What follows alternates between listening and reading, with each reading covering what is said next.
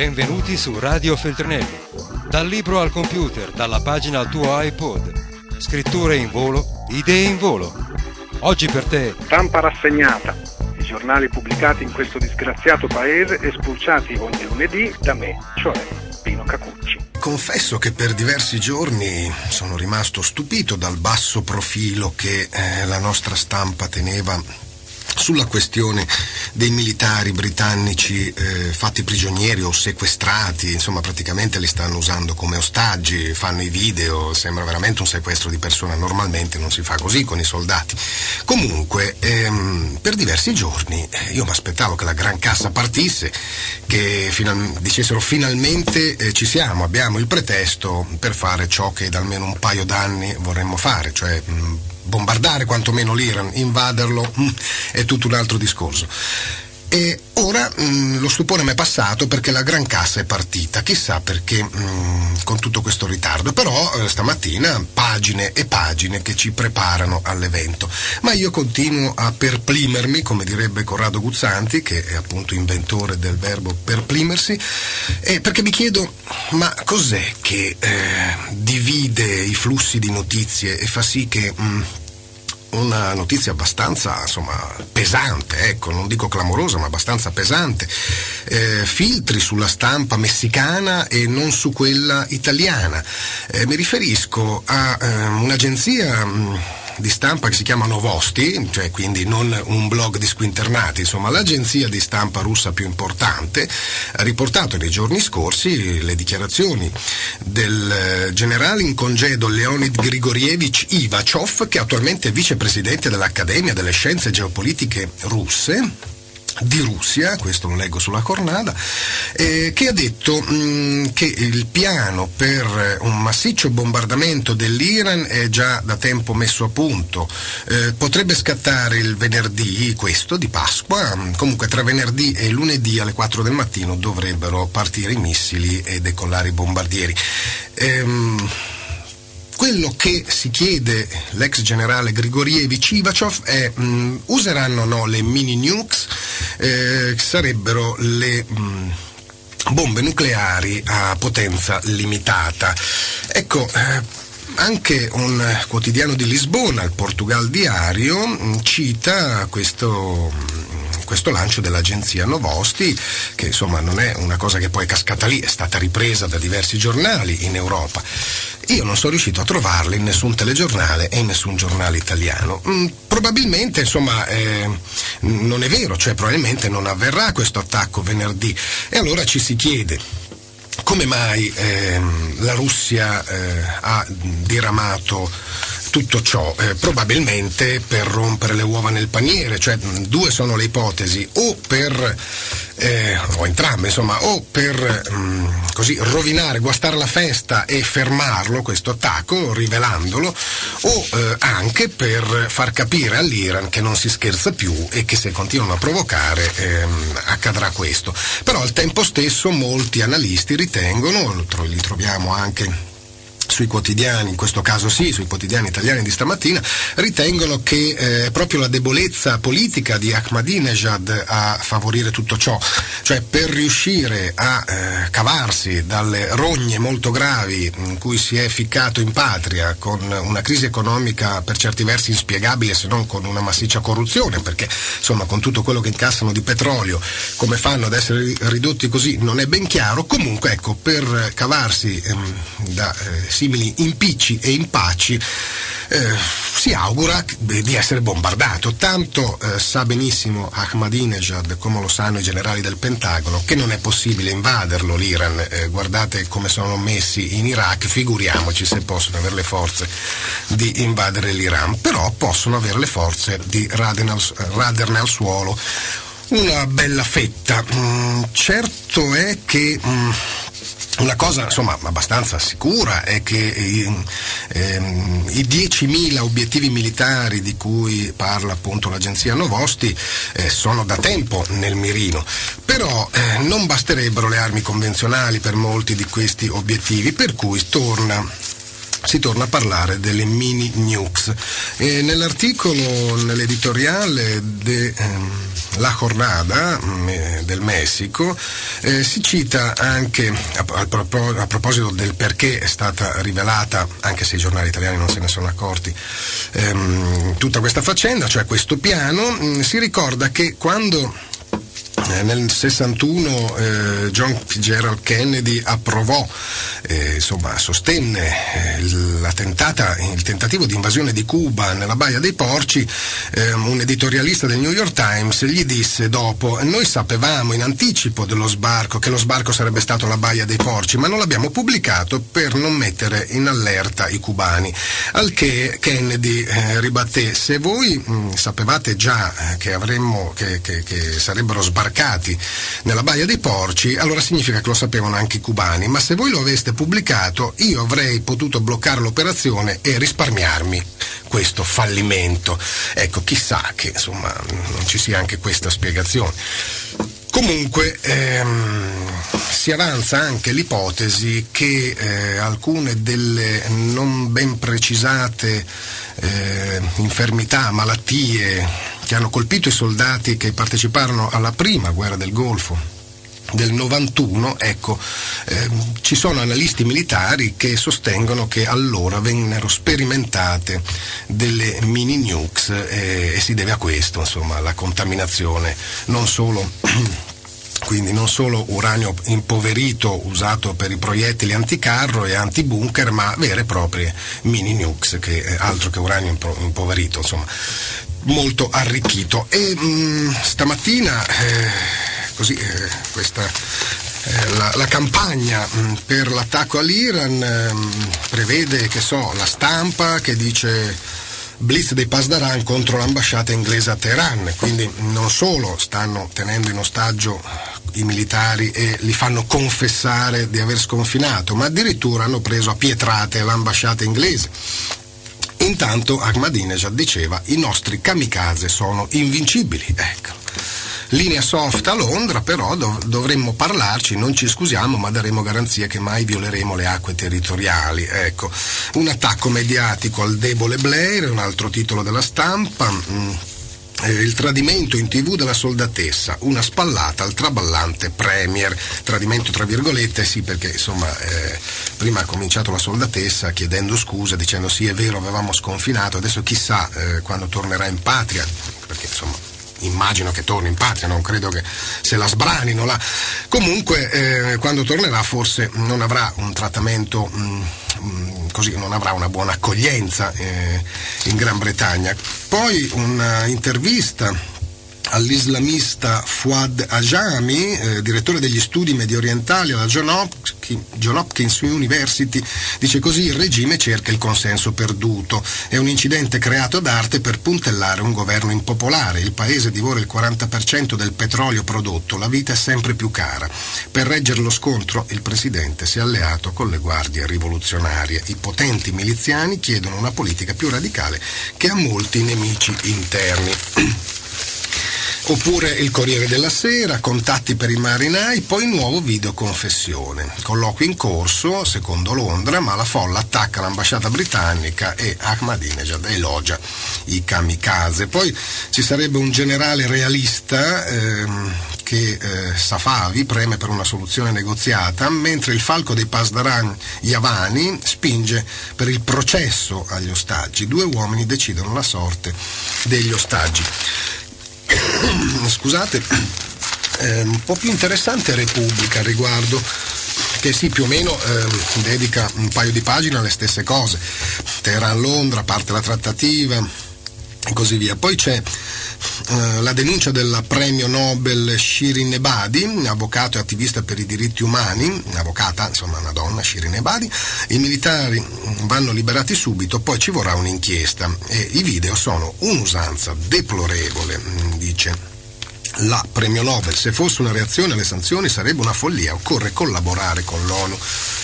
Poi un lungo articolo di eh, Vittorio Zucconi che insomma ripercorre le tappe mm, di questa rivalità fra la Persia e gli Stati Uniti.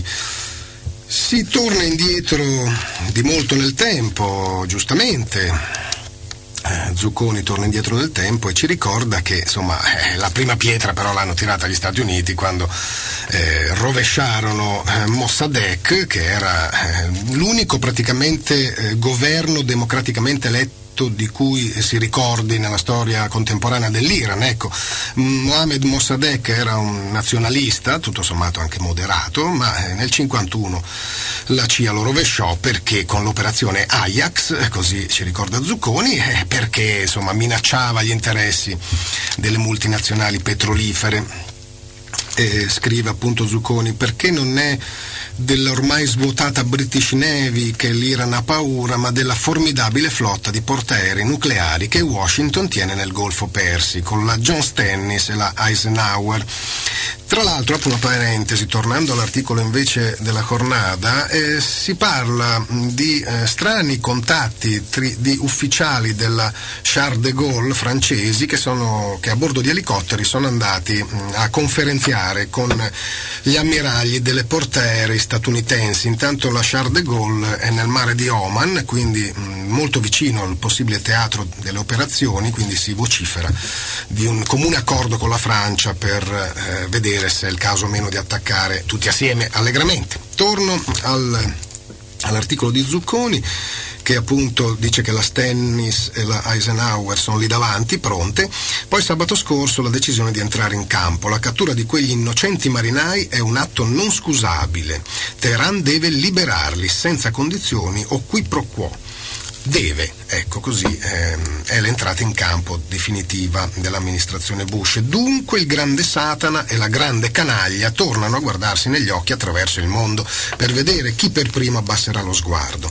E i fili sospesi al vento di una tragica storia mai chiusa che cominciò a essere tessuta con la rimozione illegale e clandestina da parte della CIA del premier Mohammed Mossadegh, democraticamente eletto nel 1951, l'operazione Ajax, si ricompongono e tornano a intrecciarsi in un gomitolo che le generazioni si passano senza riuscire a dipanarlo. Questa edizione 2007 di quel calvario del 1979 è il postumo di un male mai curato, piuttosto che il sintomo di un male nuovo.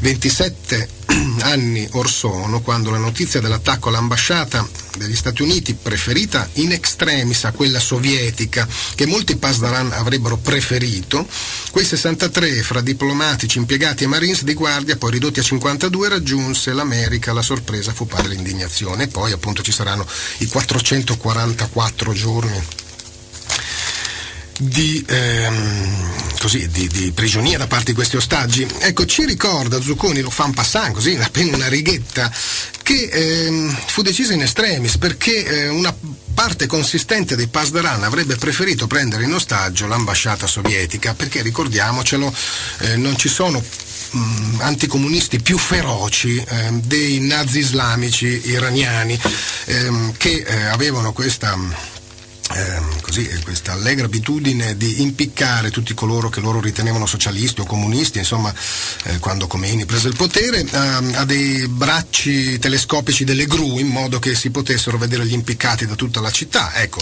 eh, di comunisti non ce n'è più perché insomma li hanno proprio fatti sparire tutti, ricordiamocelo. E ci ricorda Zucconi anche che eh, però ehm, il paese, la grande canaglia come eh, lo chiamano negli Stati Uniti, ehm, insomma, ha fatto buoni affari con il grande Satana, come loro chiamano eh, a loro volta gli Stati Uniti, ma insomma mh, mm, eh, si ricorda che ehm, c'era Carter che eh, fu un bel regalo a Reagan appena eletto dargli i 52 ostaggi rimasti e che poi successivamente, successivamente con l'amministrazione eh, di Reagan e, e, poi con quella di Bush padre ci furono le triangolazioni per le armi ai ai mercenari antisandinisti che appunto scrive fu un regalo, un omaggio, un segnale di possibile cooperazione sotto il tavolo che i reganiani avevano preparato con cura e che avrebbero poi sfruttato nel traffico illegale di armi e di finanziamenti clandestini via Iran per puntellare la guerriglia antisandinista in Nicaragua. Nel grande sordido gioco sembrava la fine ed era soltanto l'intervallo. E dunque, insomma, io che sono un po' rancoroso, ripensando al Nicaragua sandinista, eh, il mio odio per l'Iran non si sopisce mai, accidenti. Che devo fare? Eh vabbè, ci vorrebbe un estintore. Comunque, ehm, A proposito di eh, notizie che non si capisce perché eh, di là dall'oceano magari escono e di qua no, eh, ce n'è un'altra che in Italia mm, così è, stata lasciata smorzare immediatamente, la, la ripresa a malapena Liberazione mm, quasi una settimana fa, insomma, il quotidiano di rifondazione, eh, quando D'Alema, che è pur sempre il ministro degli esteri di questo paese, ha detto che ehm, Al-Qaeda è un'invenzione degli Stati Uniti. Sì, finalmente, insomma, è un pezzo che eh, tentiamo di dirlo ehm, nel nostro piccolo, però ecco che lo dica il ministro degli esteri italiano Massimo D'Alema, eh, io mi aspettavo che insomma i giornali facessero un po' più chiasso, invece eh, la strategia adottata è quella vincente, cioè il silenzio assoluto, far finta di nulla. E la cosa era pesante perché dice da tanti anni, eh, da prima ancora che si parlasse di Al-Qaeda, mh, mm, chiacchierando con Gheddafi si sentì dire D'Alema mh, diversi anni fa, gli Stati Uniti stanno eh, hanno, ah, stanno organizzando una cosa pazzesca che hanno chiamato Al-Qaeda e l'hanno messa nelle mani di un folle che si chiama Osama Bin Laden. Ecco, allora questo signore mm, non era molto noto alle cronache, però eh, insomma lavorava per loro ed era finanziato dagli Stati Uniti. Questo eh, lo ha ricordato D'Alema recentemente, eh, giusto una settimana fa. Ma guarda un po' che chissà come gli è venuta, insomma, vabbè. Intanto eh, chi è furioso davvero è eh, Gino Strada. Sulla stampa viene intervistato la rabbia di Gino Strada, il governo italiano servo e vigliacco. Tomo, vigliacco governo italiano. Eh, servo degli USA pure, leggo poi all'interno, questo era il richiamo in prima pagina e a pagina 10 governo italiano vile e servo degli USA. Noi abbiamo un governo di servi e di vigliacchi, servi degli americani e vigliacchi perché non sono in grado neanche di difendere chi lavora per loro. Questo resti tra di noi dopo aver detto questo nell'intervista dice questo resti tra di noi perché lo scrivo in un articolo Domenica delle Palme. Gino Strada non si dà pace. Speravo che l'Italia fosse un paese che voleva vivere in modo diverso dalla logica dei Rambo delle bombe Purtroppo non è così. Il fondatore di Emergency è a Roma e aspetta con tutta la rabbia possibile che il suo Ramatullah, fermato dai servizi segreti afghani e in carcere a Kabul, senza che si sappiano le contestazioni, possa tornare libero, eccetera, eccetera. E intanto eh, leggo da altre prime pagine che Mula Dadulla, mh, che detta così sembra eh, il nome di un gruppo panca bestia, ma che mettendo, spostando gli accenti diventa il Mullah Dadullah, annuncia che ha fatto ammazzare un tot di spie. Una cosa un po' sibillina, non si capisce bene chi possano essere queste spie che lui ha fatto ammazzare. C'è chi riporta la cifra di sette. Ma eh, io passerei all'unità a questo punto a leggere eh, il buon Maurizio Chierici che ci rinfranca sempre lo spirito eh, ricordandoci che ci sono bravi giornalisti come lui. Leggo l'inizio del suo Noi e loro dal titolo Immigrati, studenti extra. Prima pagina dell'unità. Attorno alla Havana, Italo Calvino ascoltava i racconti della sua tata nera aveva tre anni. Caridad Toca ne ricordava con gli occhi sgranati, ascoltava favole rovesciate. L'uomo nero era l'uomo buono, salvava il bambino bianco che stava per annegare o strappava dall'incendio la famiglia bianca avvolta dalle fiamme. Volevo fargli capire che nero non è brutto, come ripetevano ai loro figli gli amici americani del professor Calvino. Eh, Vera Mameli, madre di Italo, ascoltava sorridendo. Posso continuare? chiedevo. Puoi, va bene così. Caridad non sapeva leggere, ma le sue parole hanno accompagnato lo scrittore nelle fantasie della vita. Idealmente accompagn- accompagnano le statistiche appena uscite a Bruxelles. In controtendenza con le bravate esemplari che escono dalle nostre scuole, una ricerca dell'Unione Europea fa sapere che gli studenti extracomunitari cosiddetti sono i più disciplinati d'Europa. Gli extra che vivono in Italia addirittura al secondo posto per attenzione e voglia di imparare. E educazione soprattutto. Non si agitano, non protestano, evitano di accodarsi al bullismo dei nostri figli bianchi, battezzati e benestanti, sopportano in silenzio gli sguardi obliqui di una xenofobia culturale che i padroncini di casa respirano nelle loro morbide case il diverso resta diverso, soprattutto se la faccia è da straniero. Insomma, non proprio come noi. Ecco perché riesce difficile spiegare a lettori che scrivono un po' arrabbiati come mai un numero crescente di genitori più o meno consapevoli si rifugiano nella nostalgia della razza ariana. Cambiano scuola i figli se i vicini di banco sono arrivati da lontano e colore e religione non coincidono col colore e la religione di famiglia li spaventa la multiculturalità della società che avanza, flusso inarrestabile. E vorrebbero fermarlo, ma non possono, allora voltano le spalle. Il nord delle leghe alza barricate in difesa della tradizione, ma anche nell'Italia mediterranea le buone famiglie non scherzano. Razzismo è una parola forte, mentre la diffidenza mantiene l'ambiguità nel perimetro del possibile. Eppure l'esclusione non cambia. Quando negli anni 70 due referendum svizzeri chiedevano al popolo di ratificare l'espulsione dei lavoratori stranieri, maggioranza lombardo-veneti e poi calabresi, pugliesi, siciliani, accusati di inquinare la cultura della patria di Guglielmo Tell, gli svizzeri normali hanno risposto due volte no.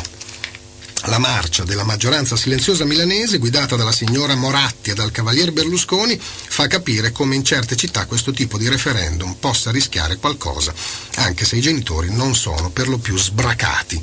E un'infinità di ragazzi apre le porte al volontariato, sfila Vicenza in piazza Navona con tanti sì e tante proteste quando diffidenza e violenza diventano insopportabili. I perché della paura, continua eh, Maurizio Chierici, hanno tanti nomi ma la stessa radice, mancanza di una cultura da confrontare con la cultura dei nuovi. Il problema della cultura che pubblicità e consumismo impongono ogni giorno alle famiglie rovescia nella schizofrenia le buone regole che la scuola distribuisce nell'insegnare alla futura classe dirigente come si sta al mondo. I ragazzi crescono educati dalla TV. Bisogna vincere, sempre vincere, dai quiz alle gare di ballo, calcio e scommesse, soldi e successo sono la base della nobiltà necessaria ad affrontare la vita. E i professori vengono assediati dagli allievi, malmenati dai genitori, la promozione è un obbligo sociale, il voto un'arma impropria, le buone maniere di chi parla e di chi ascolta, archeologia del passato. Così sull'unità Maurizio Chierici. Dunque, brevemente per gli ultimi cinque minuti, ehm, il presidente del Venezuela, Chavez, ha ehm, così, presieduto alla presa di possesso di ben 300.000 ettari eh, di eh, terreni incolti abbandonati. Ovviamente molti di questi terreni appartenevano virtualmente a famiglie potenti di latifondisti, però la riforma agraria non si ferma e quindi anche se questi minacciano sfracelli, eh, di fatto non sono ancora riusciti a fare il colpo di Stato e quindi Chavez va avanti per la sua strada e requisisce terre abbandonate. Ehm, c'è una radio, una simpatica radio del New Jersey, che eh, leggo ovviamente dai giornali messicani, in questo caso ha lanciato una campagna che si chiama Operation Red Red la cucaraccia goccia.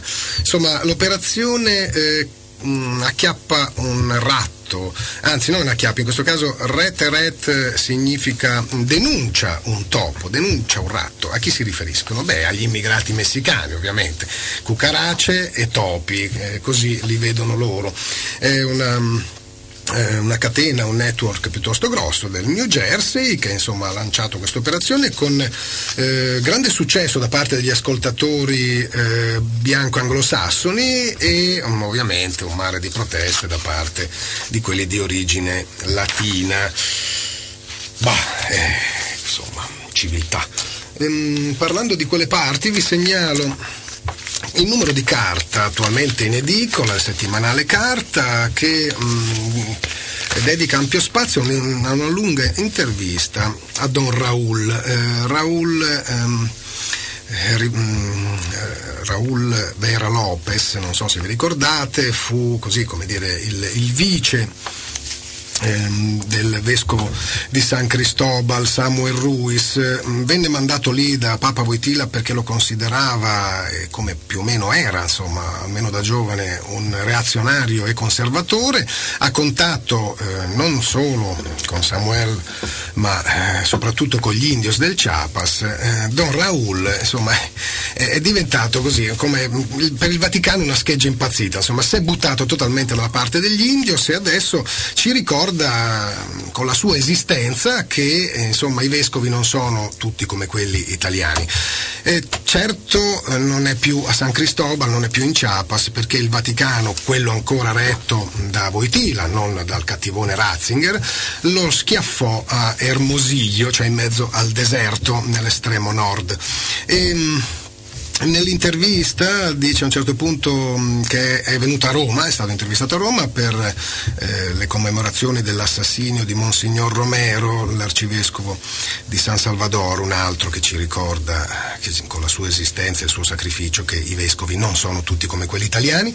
Ecco, a un certo punto dice il sistema economico riduce il, deliberatamente il compito sociale della politica sin dal debito estero. In Messico come altrove i politici sono costretti a privatizzare i servizi pubblici pubblici. E mentre il salario minimo di un lavoratore è di 50 pesos, cioè 4 dollari e mezzo al giorno, Carlos Slim, il terzo uomo più ricco del mondo che vive in Messico, ha guadagnato 54 milioni di dollari al giorno solo nel 2006, eccetera, eccetera. Ecco, Carlos Slim, curiosamente, stamattina trova spazio sui giornali italiani che hanno scoperto l'esistenza di Carlos Slim beh, nelle Americhe lo conoscono un po' tutti, eh, insomma è il latino più ricco del mondo, cioè al terzo posto della classifica Forbes, eh, al primo c'è sempre il solito Bill Gates e comunque ha fatto tanti eh, soldini ehm, in valuta pregiata con le telecomunicazioni soprattutto. Eh, adesso questa, questa cordata insomma si è scoperto che dietro c'è Carlos Slim che... Mm, che si vuole comprare la Telecom. Apriti cielo, beh, eh, vedo eh, da tutte le prime pagine di stamattina, per esempio Repubblica, Telecom, sia gli americani, in realtà è un messicano, ma comunque Tronchetti pronto a vendere, Bersani dice un piano sconcertante. Ma io trovo che sia sconcertante che la Telecom sia rimasta nelle mani di mh, mm, Tronchetti Provera, che stamattina vedo su tutte le prime pagine. Non credo che il signor Carlo Slim sia peggiore di Tronchetti Provera. Ehm, io sono anche sconcertato dal fatto che sto parlando di Tronchetti Provera. Signor Tronchetti, io non volevo offenderla, assolutamente. Eh, so che di far parte di quei 60 milioni di italiani che lei ehm, ascolta tutti i giorni e le rinnovo la mia stima e non mi faccia avere un incidente con la bicicletta. Grazie. Radio Feltrinelli, tieni la mente a sveglia, non smettere di leggere. Resta collegato a questo podcast.